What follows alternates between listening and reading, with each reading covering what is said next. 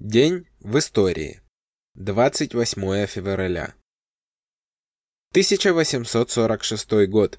Родился Джамбул Джабаев, выдающийся казахский поэт Акын, лауреат Сталинской премии.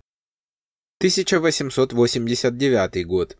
День рождения большевика, революционера, политического и военного деятеля, первого народного комиссара по морским делам РСФСР, командарма второго ранга Павла Ефимовича Дыбенко, член Российской социал-демократической рабочей партии с 1912 года. 1908 год. По призыву Нью-Йоркской социал-демократической женской организации состоялся митинг с лозунгами о равноправии женщин. В этот день более 15 тысяч женщин прошли маршем через весь город, требуя сокращения рабочего дня и равных с мужчинами условий оплаты труда. Кроме того, было выдвинуто требование предоставления женщинам избирательного права. В 1909 году Социалистическая партия Америки объявила Национальный женский день, который отмечался вплоть до 1913 года. В 1909 году это было 28 февраля. Позднее, в 1910 году, делегатки из США прибыли в Копенгаген на вторую международную конференцию женщин-социалисток, где встретились с известной коммунисткой Кларой Цеткин. Немка Клара Цеткин в 1910 году на второй международной социалистической женской конференции, проходившей в Копенгагене 27 августа, в рамках 8 Конгресса Второго Интернационала, предложила учредить Международный женский день.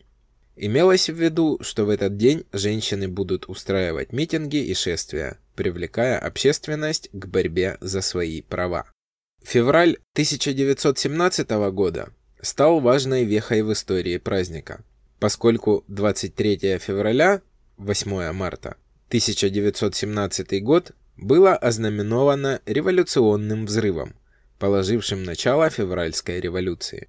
Петроградские большевики воспользовались празднованием Международного женского дня для организации митингов и собраний против войны, дороговизны и тяжелого положения работниц. Такие собрания особенно бурно происходили на Выборгской стороне, стихийно переходя в забастовки и революционные демонстрации.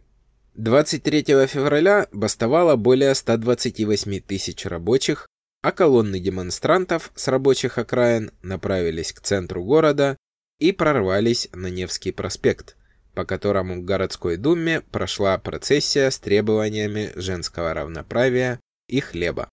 В 1921 году по решении Второй коммунистической женской конференции было решено праздновать Международный женский день 8 марта в память об участии женщин в Петроградской демонстрации 23 февраля.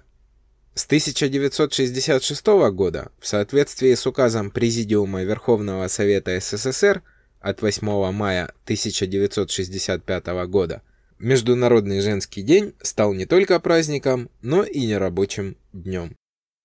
1916 год. 28 февраля 1916 года родился Василий Гавриилович Иванов, советский летчик-испытатель, герой Советского Союза. Испытывал первый советский сверхзвуковой истребитель МиГ-19, истребитель-перехватчик Су-15 и другие. 1940 год. Первый в мире полет на ракетном планере. 28 февраля 1940 года в СССР летчик-испытатель Владимир Павлович Федоров совершил первый в мире полет на ракетном планере конструкции Сергея Королева РП-318 с жидкостно-реактивным двигателем. С утра механики готовили ракетоплан к полету. В 17 часов Федоров, экипированный парашютом, занял свое место в кабине. Поднявшись на высоту 2600 метров, Федоров отцепил буксировочный трос и произвел запуск жидкостного ракетного двигателя. Ракетоплан увеличил скорость и стал набирать высоту. Вскоре он благополучно приземлился на аэродроме. В июле-августе 41 года Федоров принимал участие в битве за Москву в качестве летчика второй отдельной истребительной авиаэскадрильи столичной ПВО. Затем летчик вернулся к испытательной службе и провел испытания целого ряда самолетов. 28 мая 1943 года при проведении контрольных испытаний серийного Ил-4 в районе подмосковного города Бронницы произошло крушение. Летчик Владимир Павлович Федоров погиб. 1940 год. Первый таран финской войны.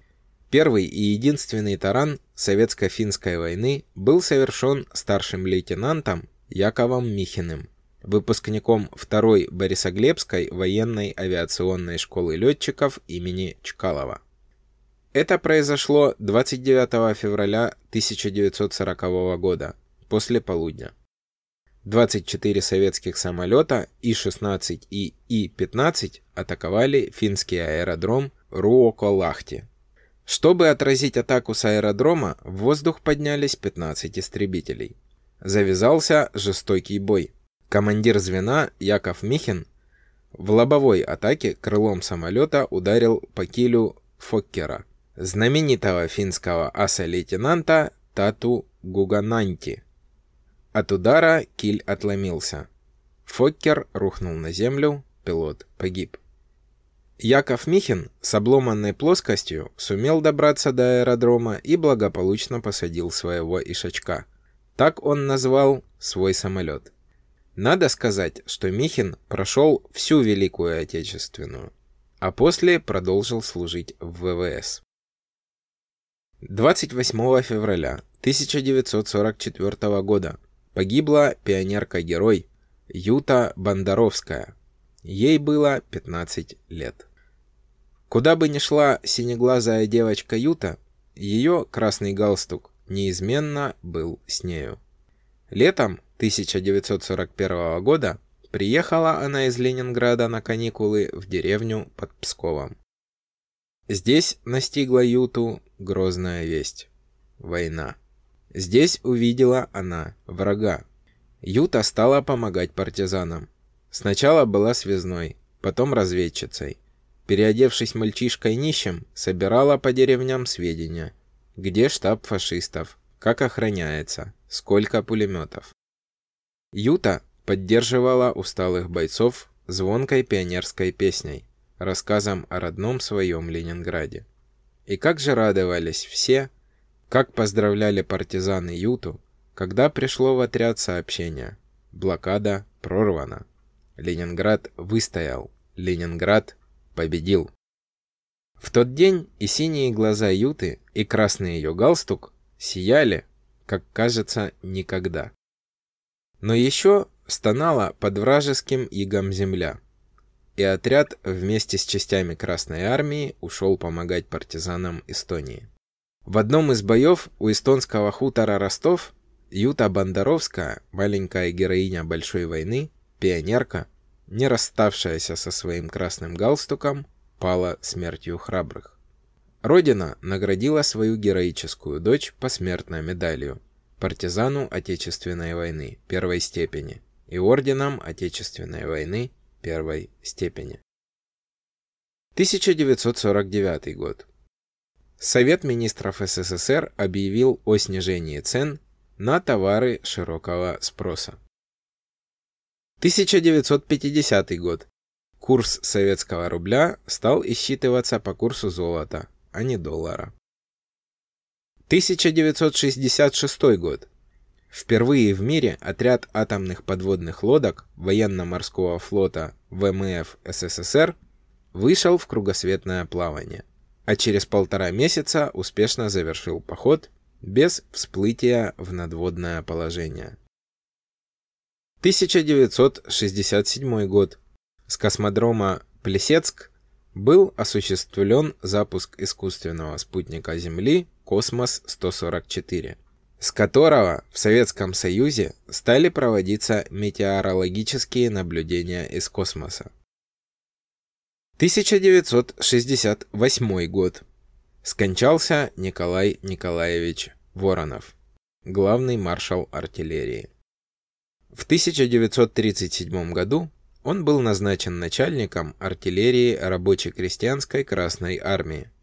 После вступления на должность начальника артиллерии РККА Николай Воронов начал работу по модернизации артиллерии РККА и уже в ноябре 1937 года на столе у наркома обороны Климента Ефремовича Ворошилова лежала докладная записка, содержащая широкую программу оснащения артиллерии разведывательной техникой, создание новой звукометрической станции обнаружения, усовершенствование и разработки новых образцов артиллерии тяжелой и большой мощности, развитие зенитной и самоходной артиллерии и развитие средств механической тяги.